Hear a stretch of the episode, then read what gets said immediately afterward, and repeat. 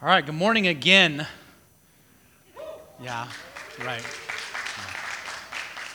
Anyway, uh, for any of you that are new, uh, I'm not Ronnie.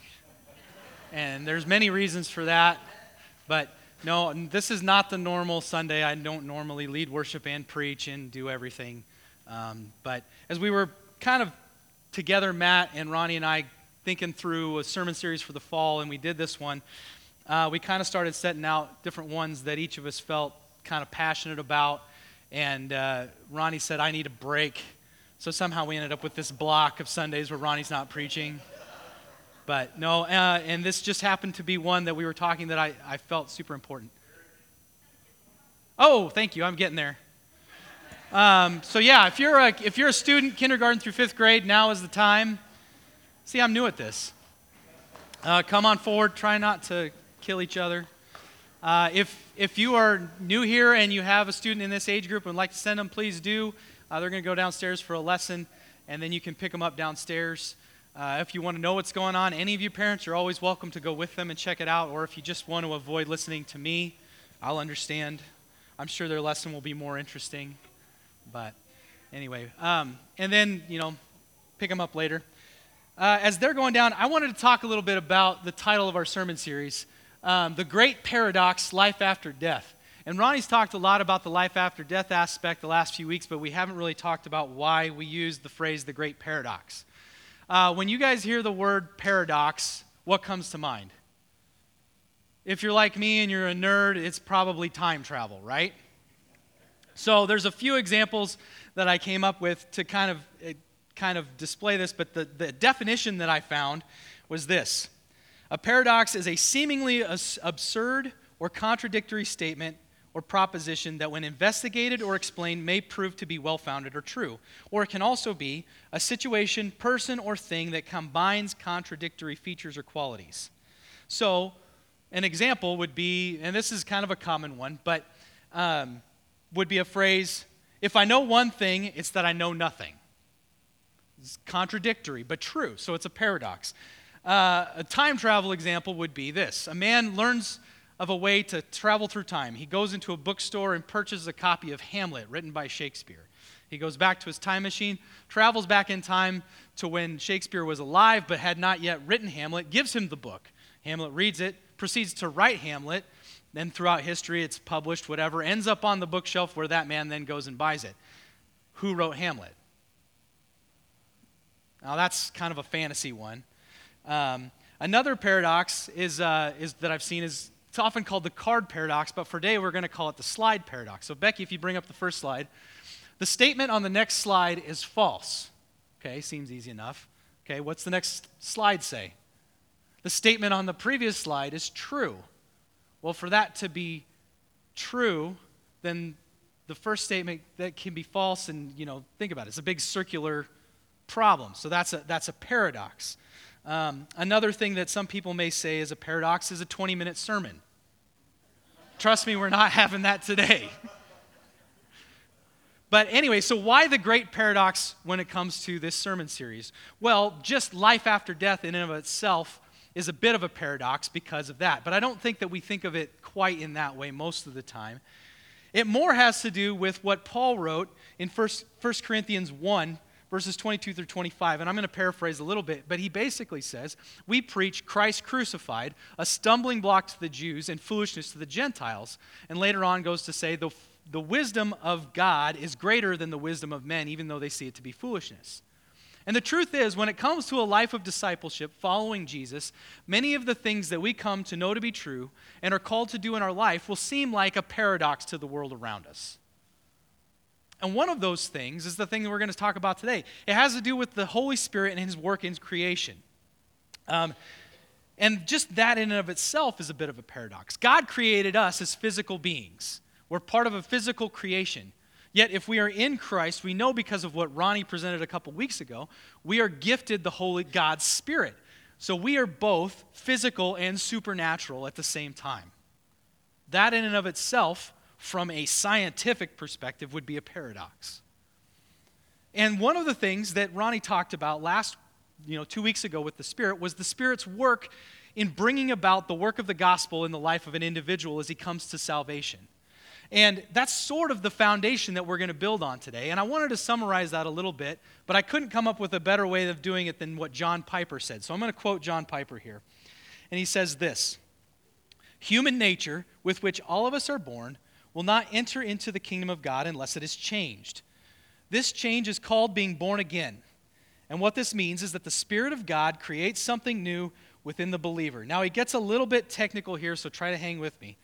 To put it another way, the Holy Spirit establishes himself as the new ruling principle of our life. That which is born of the Spirit is Spirit.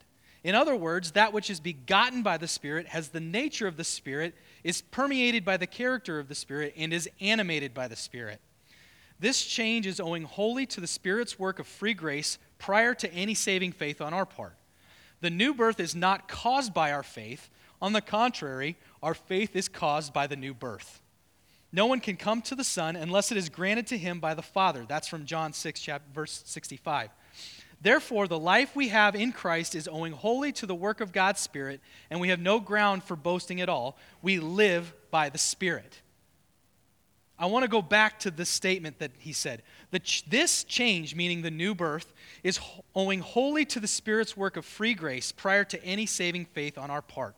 The new birth is not caused by our faith. On the contrary, our faith is caused by the new birth. This may seem like a semantical thing, but it is an important distinction. If we believe that our faith is what saves us, it becomes a work. If we understand that saving grace through faith comes as a result of the Spirit's work in our lives and a new birth, then it becomes an act of grace and a gift from God. And that is why that statement I found to be so important. Because we talk about saved by grace through faith. But sometimes we turn faith into a work. And the truth is, faith is a work, but not ours. It's a work of the Spirit in my life. And that's an important thing to understand as we go forward in speaking about how we walk by the Spirit. And so John Piper then says, therefore, the life we have in Christ is owing wholly to the work of God's Spirit, and we have no ground for boasting at all. We live by the Spirit. When he says we live by the Spirit, he means that our life in Christ, our new life, is only because of the Spirit. We owe our new life having been crucified with Christ because of the Spirit's work in our life. And that is important because then we know what Paul says in Galatians 5, and we'll read that in a second, and also what, what uh, Piper said there. If we live by the Spirit, we must walk by the Spirit, which is kind of the, the whole point of today. So I'm going to read Galatians 5, 16 through 25 here. If you want to turn with me, you can, or it'll be on the screen. But I say, walk by the Spirit, and you will not carry out the desire of the flesh. For the flesh set its desire against the Spirit, and the Spirit against the flesh, for these are in opposition to one another, so that you may not do the things that you please. But if you are led by the Spirit, you are not under the law. Now the deeds of the flesh are evident immorality, impurity, sensuality, idolatry, sorcery, enmity, strife, jealousy, outbursts of anger, disputes, dissensions, factions, envying, drunkenness, carousing, and the things uh, and things like these of which I forewarn you, basically saying, etc. Just as I forewarned you that those who practice such things will not inherit the kingdom of God. But the fruit of the Spirit is love, joy, peace, patience, kindness, goodness, faithfulness, gentleness, and self control. Against such things there is no law. Now, those who belong to Christ Jesus have crucified the flesh with its passions and desires. If we live by the Spirit, let us also walk by the Spirit. When we walk by the Spirit, we put, this, put aside the desires of our old self, the desires of the flesh, and we pursue the will of the Holy Spirit. Walking by the Spirit is the fulfillment of what Christ said in Luke 9 and in other parts in the gospel when he said, If anyone wants to come after me, he must deny himself and take up his cross daily and follow me. Again, to quote John Piper, the flesh produces one kind of desires and the spirit produces another kind, and they are opposed to each other. Walking by the Spirit is what we do when the desires produced by the Spirit are stronger than the desires produced by the flesh. This means that walking by the Spirit is not something we do in order to get the Spirit's help, but rather, just as the phrase implies, it is something we do by the enablement of the Spirit. So, this is important. Walking by the Spirit is not something we do of our own will, it is something that we do by allowing the Spirit to will us. We're going to talk about that a little bit more. But basically, when this happens, when we allow that, things begin to happen. And so there are three things that I want to talk about that happen when we walk by the Spirit. First of all, and this is probably the most important because without it, the rest doesn't really happen. When we walk by the Spirit, we are changed. Now, this may seem obvious, and it, you know, if we're no longer led by the flesh or now led by the Spirit, things ought to look a little bit differently. I mean, that seems obvious. An example of this would be the apostles. You look at the apostles in the Gospels, and they're not super impressive personalities, right? For the most part, they were simple men who were scared and didn't really get what Jesus was trying to accomplish. You look at Jesus' ministry with his apostles, he's constantly trying to explain to them what's going on, and they're not getting it. Um, Peter would argue with Jesus about what he's saying. No, that can't be right. It's got to be this. Uh, Peter's a great example because, first of all, he's kind of brash. He seems to lack wisdom and ultimately does some cowardly things. He argues with Jesus. Uh, he fights what's happening. And then in the end, when push comes to shove and, shove and Jesus is arrested, he goes and hides and denies that he ever knew him. But then you look at, at Peter after Acts 2, when the Holy Spirit comes. And first of all, he gives one of the most effective and probably most clear presentations of the gospel. Many are saved. And goes on to lead the church in this great establishment in the Middle East and Greece. Um, has a huge role to play. Not even the, it doesn't even look like the same guy. And that can be true of many of the other apostles as well. And we'll look at a couple of other, other examples later. But how are we changed when we walk by the Spirit? Well, first of all, our heart is changed. And this is the fulfillment of a prophecy given to Ezekiel. In Ezekiel 36, verses 26 and 27, it says this, and this is a promise given to, to us by God I will give you a new heart, and a new spirit I will put within you. I will remove the heart of stone from your flesh, and give you a heart of flesh. And I will put my spirit within you and cause you to walk in my statutes and be careful to obey my rules. Now, just for clarity's sake, I want to make a distinction here. Ezekiel uses the word flesh differently than the way Paul uses it in Galatians. Um, Paul is talking about the conflict between desires of flesh and desires of spirit. When Ezekiel uses flesh, he's talking about the hardness of heart. And that's a phrase that's used throughout the Old Testament. Um, that when someone has a hardened heart, they're opposed to God. Pharaoh had his heart hardened when Moses came to bring the Israelites out of Egypt. Uh, many times throughout the books of Kings and Chronicles, the Israelites are described as having hard hearts when they turn their back on God. Essentially, what Ezekiel's saying here is that a heart of stone is hardened to God's truth, but a heart of flesh is available to, God, to God's Spirit and His leading. And this is important. So the promise is this I will put my, I will give you a heart of, change your heart of stone and turn it into a heart of flesh, and I will give you my spirit and cause you to walk in my statutes and be careful to obey my rules. It's not that when that happens, we will follow God's rules. God will cause us through his spirit to follow his statutes. And this is kind of contrasted by Paul in, the, in that Galatians 5 list. He basically gives us two lists. He gives us the works of the Spirit, or sorry, the works of the flesh, and he gives us the fruit of the Spirit. The works of the flesh are basically broken down into three groups. We have sexual sins, immorality, impurity, sensuality. We have religious sins, idolatry and sorcery. And we have social sins, hatred, discord, jealousy, rage, selfish ambition, envy, drunkenness, etc., etc. And that's where he did that whole thing.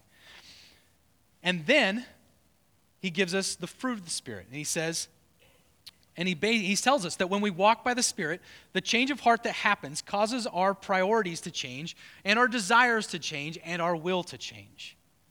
We no longer desire the self gratifying, community destroying sins that used to direct our lives.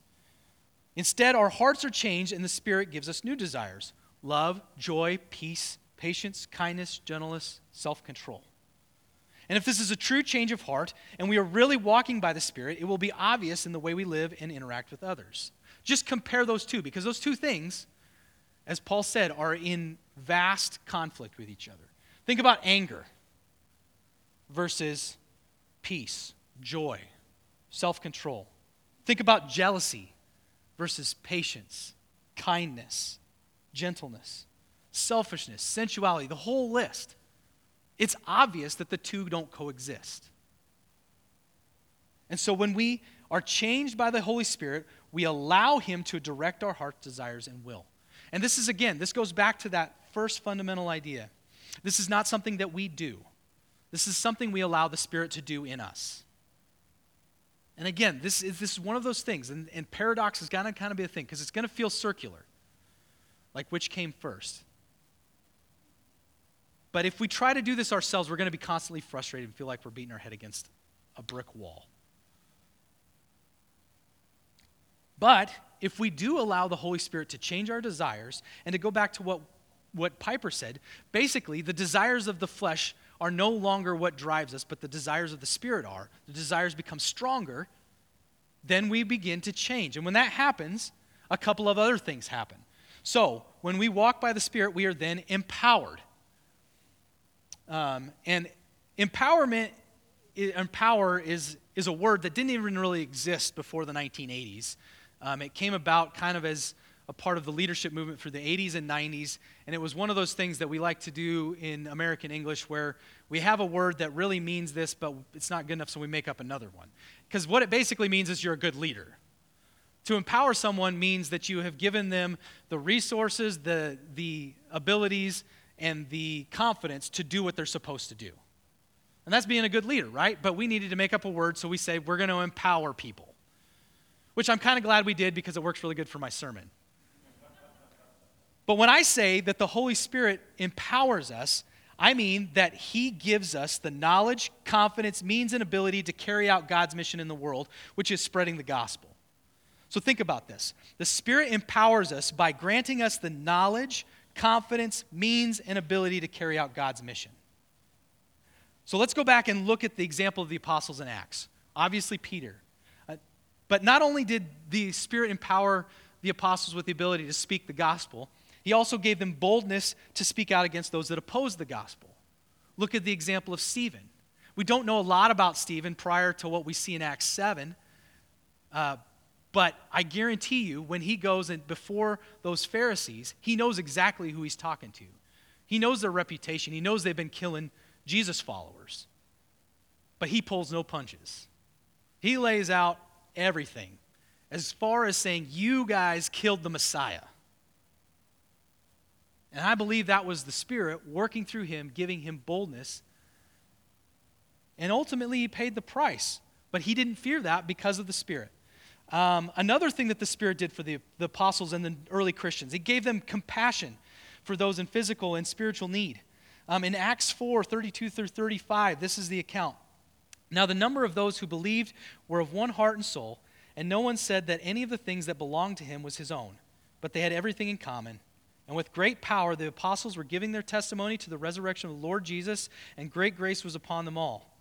There was not a needy person among them, for as many as were owners of lands or houses sold them and the, brought the proceeds of what was sold and laid it at the apostles' feet, and it was distributed to each as had need. So they were given compassion. Um, at times, they were given the ability to heal the sick and the disabled. In Acts 5, verses 12 and through 16. Now, many signs and wonders were regularly done among the people by the hands of the apostles, and they were all together in Solomon's portico. None of the rest dared join them, but the people held them in high esteem. And more than ever, believers were added to the Lord, multitudes of both men and women, so that, that they even carried out the sick into the streets and laid them on cots and mats, that as Peter came by, at least his shadow might fall on some of them. The people also gathered from towns and and around Jerusalem, bringing the sick and those afflicted with unclean spirits, and they were all healed. That was an empowering of the Spirit. When we walk by the Spirit, He will grant us what we need to do the will of God. And so, if we look at ourselves and we say, Why don't I feel equipped to spread the gospel? Why don't I feel empowered to do God's work? Well, it may be that we're struggling to walk by the Spirit. All of this hinges on that Galatians 5, the contrast between the flesh and the spirit, the conflict, and what we are submitting ourselves to, what desires we're allowing to have influence in our life. But with that empowerment comes the third thing. When we walk by the Spirit, we have authority. Ephesians 1 13 to 14 says this In him you also, when you have heard the word of the truth, the gospel of your salvation, and believed in him, were sealed with the promised Holy Spirit, who is the guarantee of our inheritance until we acquire possession of it to the praise of his glory. And then in 2 Corinthians verse 1 or chapter 1 verse 21 and 22. And it is God who establishes us with you in Christ and has anointed us, and who has also put his seal on us and given us his spirit in our hearts as a guarantee. Now, those don't necessarily talk about authority directly, but I want to talk about this idea of being sealed. What does it mean to be sealed? When we think about being sealed today, we probably think of a container, Ziploc bag, uh, a vacuum sealed package, um, a container with a lid, that annoying thing you have to peel off the inside of the ketchup bottle. But when they're talking about being sealed here, they're talking about something a little differently. In an ancient in medieval times, a person of authority would have something called a seal, and it's basically a symbol that represents them. And so, for our example, we'll just take a king. So, a king would have a symbol that would be his seal, and he would have it on his ring or he would have a stamp. And when he needed to send a message to someone of importance, it would be written on a piece of paper, and that piece of paper would be rolled up or folded, and then it would be sealed closed with wax. But before the wax would harden, he would take that seal and he would put his symbol on it. And so then that message, if it arrived with that seal intact, would then carry the authority of the king. It would be authentic from the king. And so the people that got it would know hey, this is the king's words. To an even greater extent, if it was a situation where the message was to be read, the messenger would carry it. And then, if it was sealed, when he opened it and read those words, it would be as if the king were speaking. His words were the king's words. So when we are sealed by the Holy Spirit, that means that we are under and carry the authority of God. When we carry out the will of God, we do so with the same, same authority as if God were doing it himself. Acts 4:13 says this, and this is speaking of Peter and John after they spoke. Now, when they saw the boldness of Peter and John and perceived they were uneducated, common men, they were astonished, and they recognized that they had been with Jesus. The people that heard Peter and John speaking recognized an authority. But what authority did they recognize? That he had been with Jesus. The words they spoke were Jesus' words. And so when we carry out God's will as we walk by the Spirit, we do so with his authority. But what's even greater about that example than the, the example of the king is that not only do we, not only, sorry, I'm lost here. Not only, here we go. I want to make sure I get this right. Not only are we representatives of God, God is actually doing the work through us because His Holy Spirit is within us willing to do the work. We do the will of God and speak his gospel with authority because it is he that is doing the work through us by his spirit.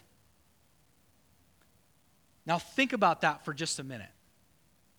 Because this is something that has really been rattling around in my brain a lot this week. God, who has the power to create with a word, as we know from Genesis, has promised to grant us his power and authority through his spirit. If we are walking by the Spirit, if the Spirit is willing us to do God's work, it is not us doing it, it is God doing it within me.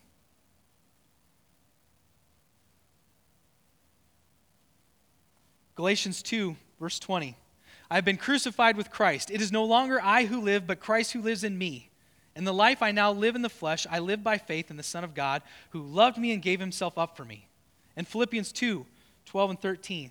So then, my beloved, just as you have always obeyed, not as in my presence only, but now much more in my absence, work out your salvation with fear and trembling. For it is God who is at work in you, both to will and to work for his good pleasure.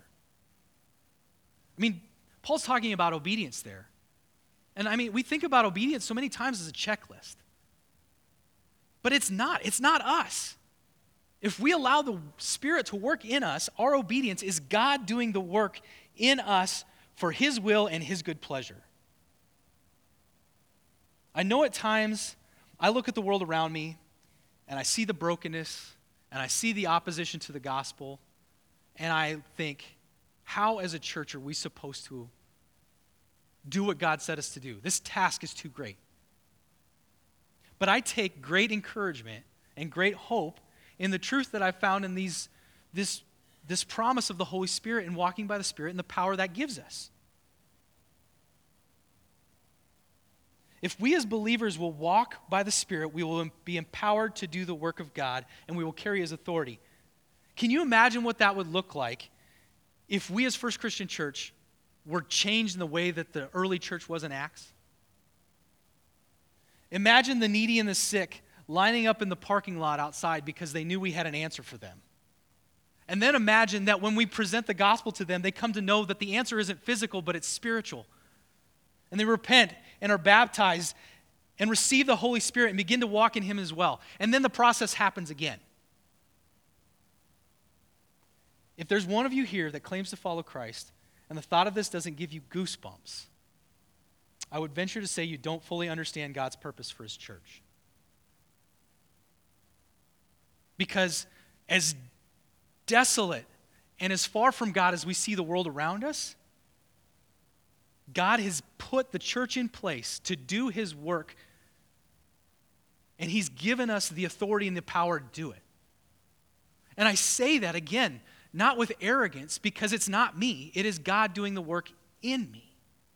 So, why don't we see this happening? I know that's the question. Well, I think it's because, especially in America, we have a hard time walking by the Spirit.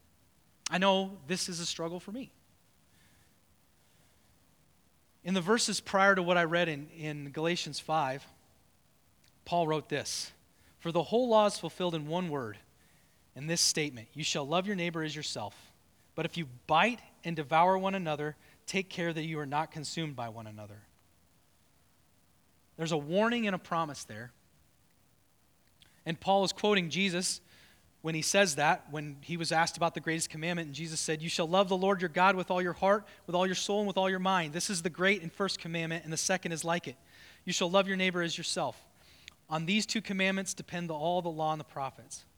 Why did Paul connect that commandment, love your neighbor as, as yourself, to walking by the Spirit? Well, it's because walking to walk by the Spirit, I have to let go of my own wills and desires and dreams and allow the Spirit to direct them.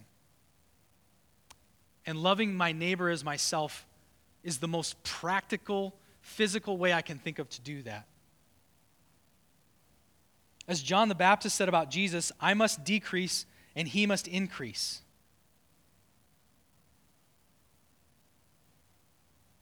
My will must decrease his will must increase. So I'm going to ask a question here when it comes to, because we talk about this loving your neighbor as yourself a lot in the church, right? But I don't know that we always embrace it. So here's a few questions that I don't have the answers to myself. Do I really value my neighbor in the same way I value myself?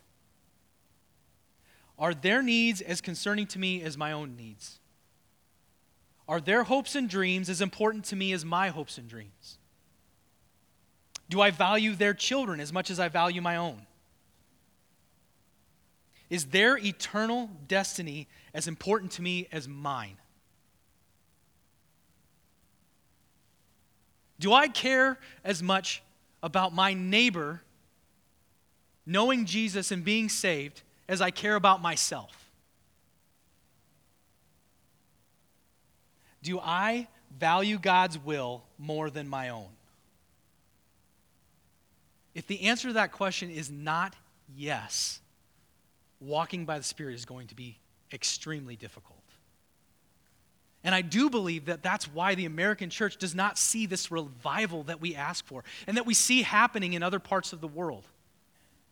It's difficult, if we're honest, in this culture to be selfless. I mean, pursuing our hopes and dreams, that's, that's the American way, right? We're encouraged to put ourselves first, and then we can be generous. But that's not what we're called to. That's not the desire of the Spirit. I mean, if you look at the list, some of those things that Paul puts out as the works of flesh, we are obviously sinful, right? Idolatry, sexual immorality. But some other things seem a little more justifiable. You know, appetites, pleasures. And I'm not saying that God didn't create good things in this world for us to enjoy. But if those are the things that I desire, if those are the things that are pushing my will forward, then I'm in conflict with the Spirit. Love, joy, peace, patience, kindness, goodness, faithfulness, gentleness, self control, submission to the Holy Spirit. That's a word that I didn't say a lot today, but that's really at the core of this. And we get back to that circular thing, you know, which comes first, salvation or a saving faith and the work of the Spirit in my life? Because the thing is, I don't think any of us would argue that if we repent, baptize, follow Jesus, we're promised we have the Holy Spirit. But the Spirit can't do His work in us without our being willing to follow it. This, God doesn't work like that. His will isn't to take control of me, it's for me to allow Him control.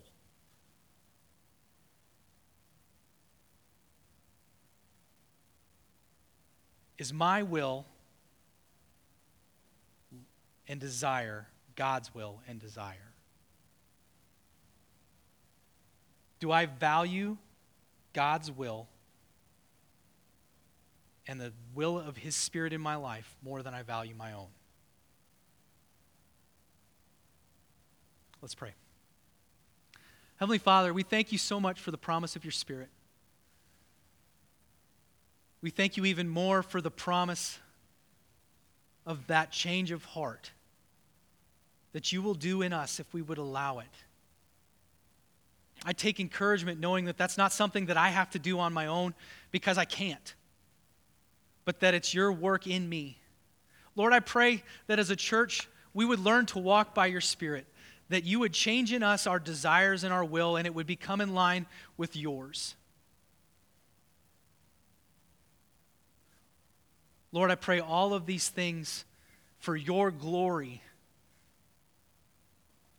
because we know that your purpose for us is to spread your gospel in the world.